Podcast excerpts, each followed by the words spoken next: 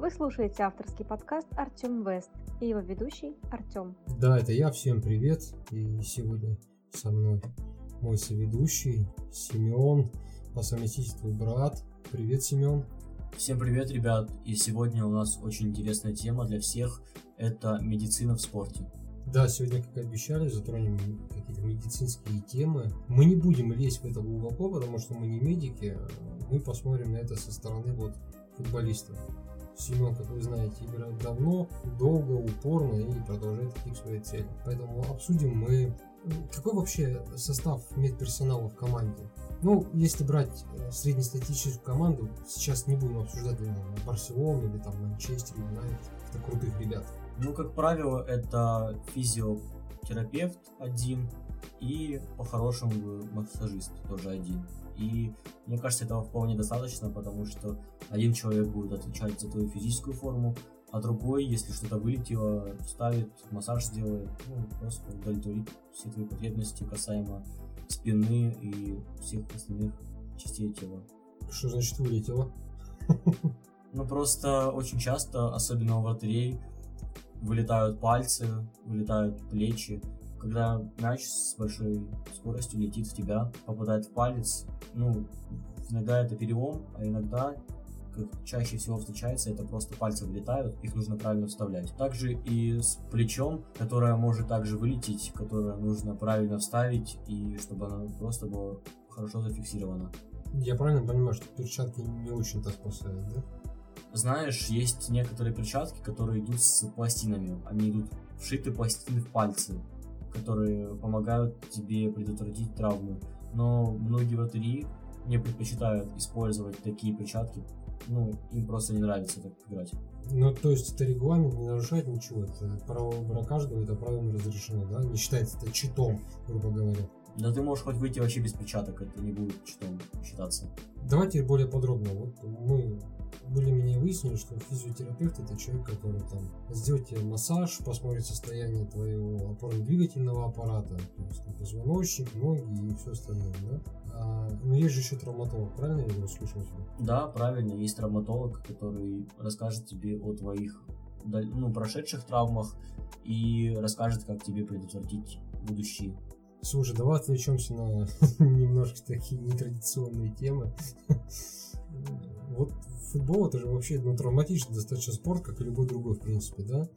Наверное, за исключением плавания. Шахматы? Шахматы, да, но там можно голову перенапрячь, и пушка улетит далеко и надолго. И будешь потом воробьян дульки крутить. Ну ладно, не об этом, да? Хорошо, травматичный спорт. Явно там переломы, все остальное все бывает. У футболистов это... Как-то реагирует организм на перемену погоды, когда тебе есть переломы и все остальное? Или это миф такой? Ну, на самом деле реагирует. Я просто знаю, что всегда сборы проводятся в горах. Это вот точно я знаю. Проводятся в горах, и у некоторых футболистов, у которых были прям серьезные травмы, бывает такое, что реагирует организм на давление, которое в горах присутствует. А почему горы, чем обусловлено? Разряженный воздух, ты тренируешься в разряженном воздухе, э, свои легкие насыщаешь кислородом, когда, ну, опускаешься с гор, намного легче дышится и, ну, проще играть. А, то есть это такой природный чит немножко, да? По сути, да, но это не все команды используют это. В основном, если это любительского уровня команда, которая ближе всего к горам, они, да, действительно проводят в горах сборы, они бегают по горам. Ну, скажи, какие вот травмы чаще всего встречаются? Я так понимаю, ну, вратарей мы выяснили, это пальцы, там, это плечи, а у полевых игроков, наверное, так будет правильно сказать, это ноги страдают. Ну да, чаще всего это ноги, это мениски, это ахиллы, это пальцы. Ну вот, если касаемо серьезных травм, это, конечно же, мениск, это самая серьезная травма. Это коленный сустав, который при любом неправильном движении и при любом стыке может просто разорваться. Насколько я знаю, я тоже не вникал в эту тему, надеюсь, никогда я с ней не встречусь. А что касаемо менисков, да, мениски тоже рвутся, как бумага, по сути. Если неправильно наступить на, на ногу или тебе сзади просто наступят шипами железными, то это будет очень неприятно и очень серьезные последствия. А если касаемо от таких легких травм, то это может быть обычные э, ногти, которые слазят при холоде. Это очень неприятные чувства, я вам так скажу, но этого не избежать, потому что в зиму это очень веро- часто вероятно бывает. Ну, то есть, если я правильно понял, если так не кисло повредить мениск, то, в принципе, карьеру можно заве- закончить как добрый вечер. Очень-очень-очень много талантливых игроков заканчивало именно из-за этой травмы. Что я могу сказать от себя, как мне советовали, если, не дай бог, такое произойдет со мной, нужно очень к хорошему врачу обратиться и узнать твои дальнейшие действия, потому что я знаю, что если мениск э, очень все плохо с коленом, то очень хорошие врачи предлагают пройти операцию и реабилитацию в Германии. У них самые лучшие врачи касаемо коленных суставов. То есть, в принципе, как и по всем остальным аспектам медицины, Германия впереди планеты всей, что касается и реабилитации. Конечно, вот даже касаемо нашего тренера, не буду фамилию уточнять, он рассказывал, что у него были проблемы с сердцем, он играл на профессиональном уровне, и он в возрасте уже было по тридцать, он поехал и сделал операцию в Германии, где это очень была недешевая процедура, но ему все оплатили его агенты. Смотри, как раз мы затронули тему всей этой реабилитации каких-то врачей, которые за пределами футбольной команды. Наверняка все знают, что в каждом городе есть, ну практически в каждом, да, в крупном городе, есть школа Олимпийского резерва. Ты тоже такой занимался, насколько я помню, я сто процентов это знаю, не то, что помню, сто процентов знаю. И есть спортивные диспансеры при таких учебных заведениях, они какую роль вообще выполняют? Я хочу немножко тебя исправить и подкорректировать, в таких учреждениях нет футбольных диспансеров. Это отдельное стоящее здание, которое находится в другой части города, в которое ты должен сам поехать со своей командой и пройти полностью весь спектр процедур и осмотров. То есть раз в год вас всех собирают, грубо говоря, берут под мышку, сажают в автобус и везут проходить диспансеризацию. Ну, ты тоже так сказал, что берут под мышку, это в твоих же интересах. Если ты не пройдешь медицинский осмотр, ты не сможешь играть, тебя просто не допустят к игре. Да, и все так, получается, ты приходишь туда, все начинается с обычной сдачи анализов по стандарту, потом идет осмотр глаз, ну, стопы, зрение, слух. Но основной упор делается, наверное, все-таки на сердце, да? На сердце уделяется слишком много времени, это идет ЭКГ, насколько я знаю. Ну, классика, то есть. Да. А вот мы все знаем случаи, когда профессиональные спортсмены, в том числе и футболисты, не хотелось бы затрагивать грустную тему, но это так, погибают на футбольном поле во время матча. Может быть, есть какое-то более углубленное исследование, которое проходит спортсмены? Может, это УЗИ сердца? Знаешь, в профессиональных командах, да, конечно же, это идет УЗИ сердца. В профессиональных командах э, у них есть специальные велосипеды, которые показывают твою физическую форму под нагрузкой. Ты садишься на этот велосипед, на тебя сажают э, куча, куча, куча, куча датчиков, которые показывают твою физическую активность в нагрузке, как работает твое сердце благодаря нагрузке. Вот ты сказал еще по поводу летальных исходов, ты начал говорить. Я могу тебе сказать, что э, чаще всего это не идет на учет врачам. Некоторые игроки, которые знают о своих проблемах с сердцем, они просто подписывают бумажку, которая говорит то, что я согласен, что я согласен играть и тренироваться, хоть мне и говорили о противопоказаниях. Я так думаю, таких игроков не берут в профессиональный спорт, в профессиональные команды, или все равно они будут там играть. Еще раз приведу тебе пример нашего тренера. У него действительно была такая ситуация, и когда ему сказали все, ты не можешь играть, расторгай контракт. Он сказал, ребят, извините, у меня не то положение, у меня нет сейчас средств, чтобы расторгать контракт. Чтобы расторгнуть контракт, ты должен платить неустойку стороне другой, например, команды. Он сказал, что я не могу сейчас этого себе позволить. Он подписал бумажку, в которой было написано, что я согласен, э, добровольно соглашаюсь на тренировки и игры. Блин, ну это немножко, конечно, странно. Ну, это, наверное, какие-то юридические аспекты здесь все-таки. Мы совсем уж не вольны на эту тему рассуждать. Здесь нужен юрист. Но это действительно странно.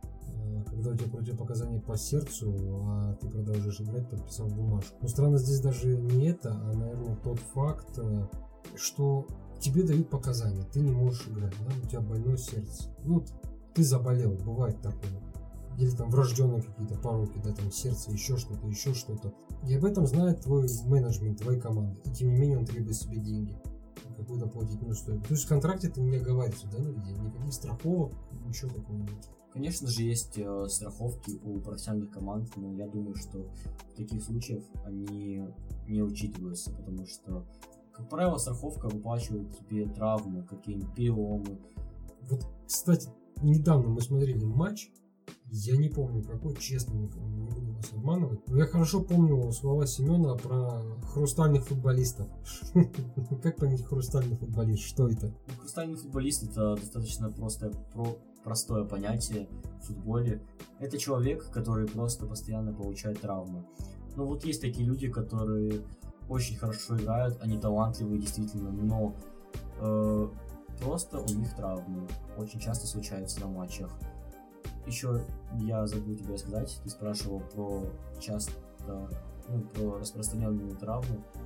Одной из самых распространенных травм еще является, конечно же, растяжение мышц. У меня у самого был надрыв задней поверхности бедра, мышцы задней поверхности бедра. Это действительно очень неприятно. Я могу даже объяснить чувства, которые я испытывал в тот период времени. Ты просто бежишь, бежишь, бежишь, и у тебя резко такой комок просто в мышце. Как такое ощущение, ты бежишь, и просто у тебя мышца начинает рваться. То есть это боль какая-то? Это очень жуткая боль. Ты бежишь, ты сначала не понимаешь. У тебя просто комок такой, вот, чуть выше колена. С тыльной стороны. С тыльной стороны, да. Чуть выше колена у тебя просто образуется комок и жуткая боль. Ты продолжаешь делать шаги и просто чувствуешь, как будто у тебя что-то рвется. Это очень жуткие ощущения. Никому не советую их испытать когда-нибудь в жизни. А сколько вот э, такая травма занимает мозг? Вообще, как такие травмы восстанавливают? То есть, полный покой нужно лежать, или какие-то повязки накладывать, может, заморозку делать? Я расскажу сейчас о своем опыте. Я был очень глупым футболистом, юным. Это было, наверное, года два назад, два с половиной. Я был максимально к этому не подготовлен. Я не знал, что и как. Я никого не слушал, я не верил в это все. Я думал, это день-два пройдет. Ну, просто был очень прямым и тупым, так скажем, если грубо выразиться, футболистом. Я просто посидел, наверное, неделю, думал, ну все пройдет, ты просто выходишь на поле, ты не чувствуешь этой мышцы, ты бегаешь как раньше, проходит минут десять-пятнадцать, ты делаешь очень быстрый рывок и ощущаешь те же самые чувства, может чуть-чуть послабее, потому что организм уже привыкает к такому, все просто начинает сначала, ты должен также восстанавливаться. И просто потерял неделю своего времени. Я не знаю, как вам, мне рассказ Семёна про эту мышцу, что надрыв, не ощущать, не чувствуешь. У меня в голове сразу всплыл сериал «Доктор Хаус». Там тоже у главного героя была проблема с, с мышцей на ноге. Ну, хорошо, это понятно с любительскими командами. А как вот э, дела обстоят у профессионалов? Ну, как какая-нибудь дортмундская Боруссия, да, или там Ювентус. Про восстановление? Ну, вот там штат медиков больше, у них, наверное, клиники какие-то свои есть профессиональные, еще что-то. Вот я сейчас расскажу тебе на примере своем. Слава богу, что у меня после той травмы таких серьезных прям травм не было касаемо мышц.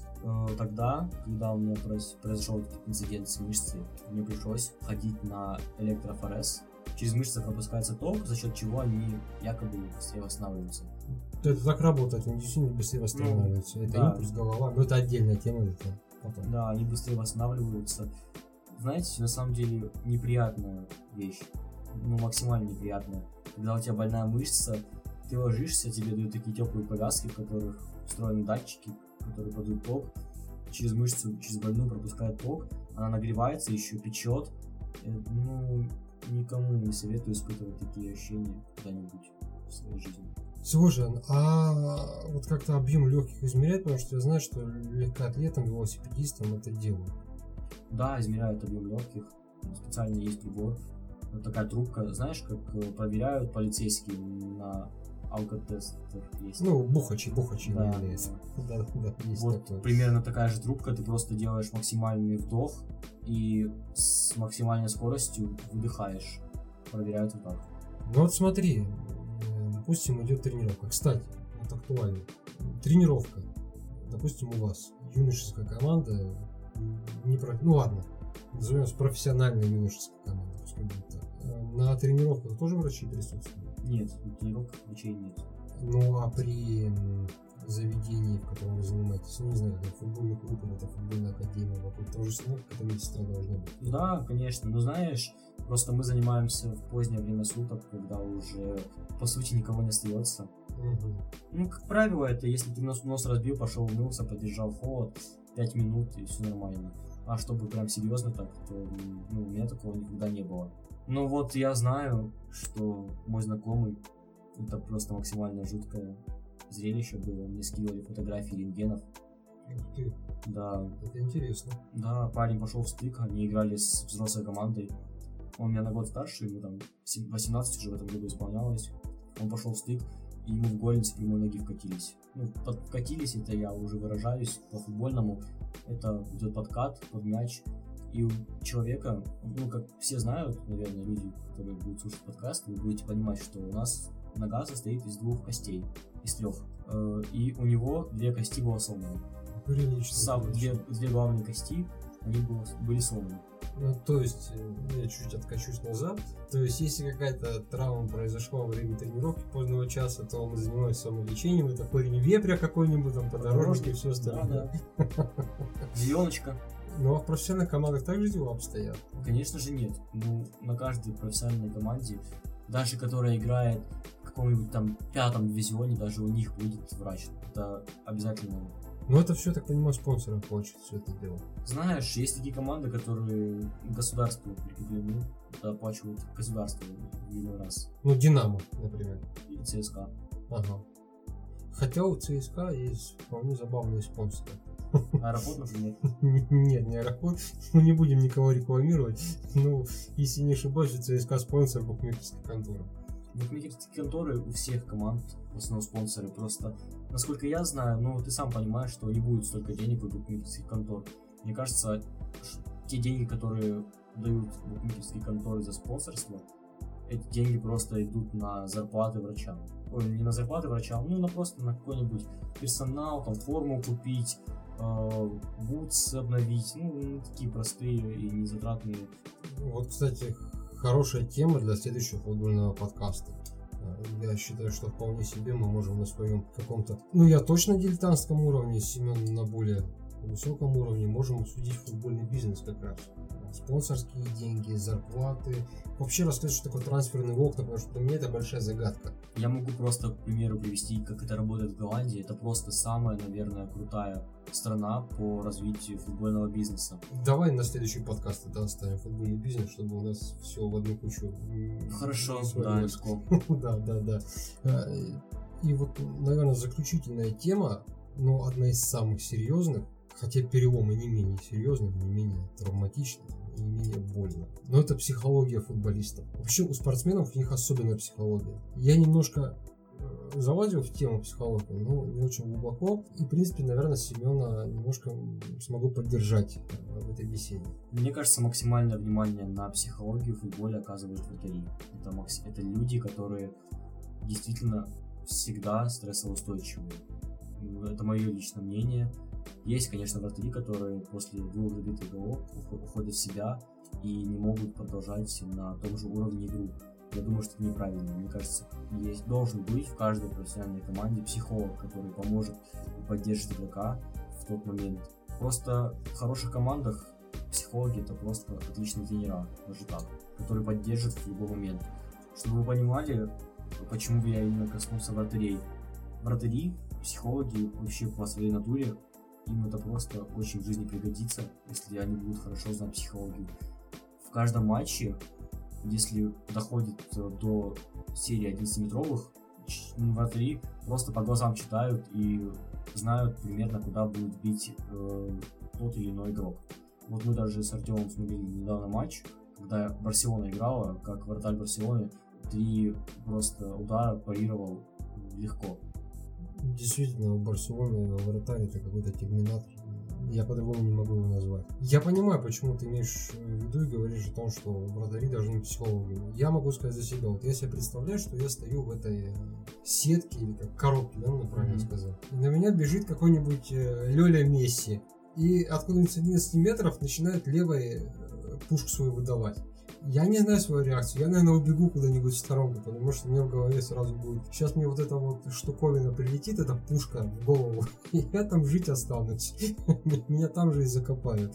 Ну, в лучшем случае я буду воробья в дырке крутить. Они действительно должны быть стрессоустойчивы. Но вот ты говоришь, в командах есть, да, вообще психологи? Ну, вообще в профессиональных командах есть, но не касаемо обычного любительского, конечно же, нет. Мне кажется, даже когда профессиональный игрок проходит э, медицинское обследование команды, мне кажется, все равно с ним должны поговорить. Знаешь, есть такие игроки, их называют костоломами. Uh-huh, uh-huh. Это, ну, это обычный мем. Их даже иногда выпускают специально, чтобы сломать игрока. Скажу вам по секрету, это все футболисты Германии. Ну вот мы смотрели недавно матч Барселона-Париж. Да-да-да. Там очень грубая игра была со, со стороны парижан. Я думаю, что судья должен был вообще спокойно удалять пару игроков с матча. Но не должна игра Лиги Чемпионов проходить на таком уровне, когда маленький Месси с метр шестьдесят восемь бежит, шестьдесят девять у него, по-моему, так рост, бежит, и какой-нибудь Ким Пенбе, центральный защитник ПСЖ, просто в ногу ему втыкает. Но мне кажется, это как минимум должна быть желтая карточка, на что судья просто игнорирует это и продолжает дальше судить матч. Кстати, действительно тоже, я недавно же начал смотреть футбол. Есть красивый футбол. Да, Барселона сейчас не в лучшей форме, абсолютно не лучшей. Вообще непонятно, что с командой творится и что с ней будет. И останется там играть Лёля, то, скорее всего, нет. Ну, посмотрим, но не в этом суть. Вот просто иногда смотришь, действительно играют красиво. Можно посмотреть тех же немцев. Да, они ребята жесткие, но когда играют немцы с немцами, слушай, это праздник жизни. То есть там за матч шесть голов, да это добрый вечер, это легко. Но когда играет Барса и приходят ребята эти костоломы, и начинается не игра в футбол красиво, а начинается постоянное там врезание в ногу, в голеностопы, толчки, пинки, уже смотреть не хочется, это не футбол. Тоже вот вчера, да, была ситуация. Выходит Аталанта. С кем они там вчера играли? С Ювентусом? С Реал Мадридом. На восемнадцатой минуте за каким-то чертом, непонятно как, игроку показывается красная карточка. Вот это, ну, не было красной карточки совершенно. И вот что странно, мы отвлеклись от темы медицины, ну, просто вот захотелось какую-то эмоциональную часть поднять, да, футбола. Сейчас у судей ведь, ну, куча возможностей, есть ВАР. Он ВАР не мог посмотреть? Он мог вполне пойти посмотреть ВАР, где было четко и ясно видно, что эта игра не на красную карточку. Ребят, я могу вам даже объяснить со своего взгляда, своего мнения, что такое игра на красную карточку. Игра на красную карточку — это когда человек с высоко поднятой ногой летит в голову, ну, в глаз там ударяет, у человека рассечение на все лицо. Да, это игра на красную карточку.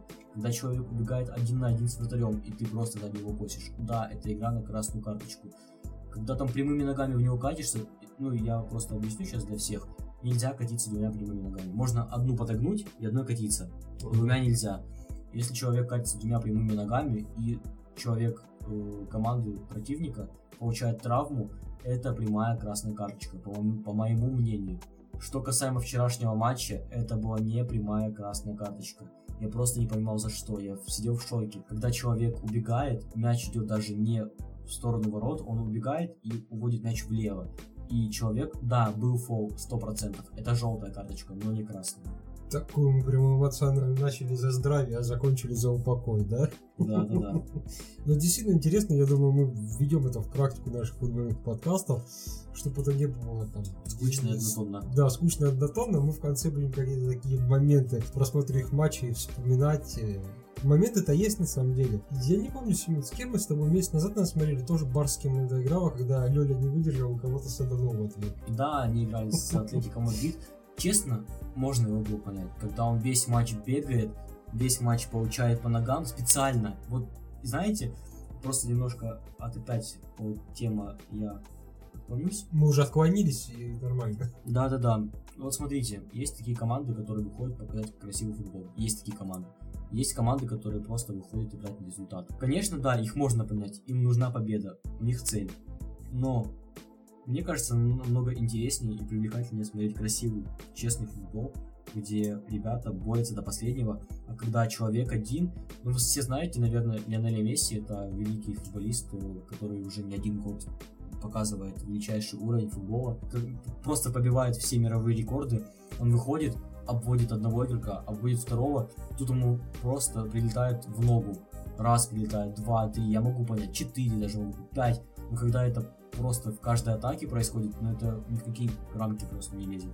Ты знаешь, что это вот просто с точки зрения есть цель победить. Вроде даже есть такая поговорка: выражение цели правильного средства. Победители не судят. Ну и победители не судят. Но я хочу сказать, вот если мы посмотрим ю эф си, например, бои, да, восьмиугольники, или как они правильно называются, там всегда даже бойцы говорят: мы идем делать шоу. Да, у нас огромные призовые. Да, мы бойцы высочайшего уровня. Да, там все остальное, но это в первую очередь шоу, это для зрителей. Не будет зрителей, не будет денег. Мне кажется, в футболе так же должно быть.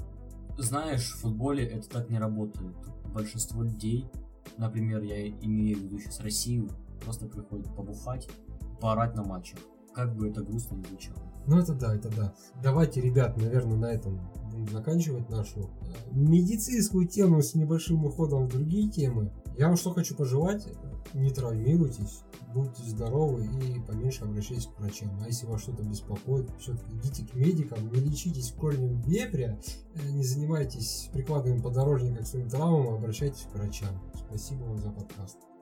И, ребят, я хочу еще сказать вам небольшое такое отклонение. Идите, пожалуйста, к хорошим врачам, чтобы потом не пожалеть. Это очень, ва- очень важно в этом деле.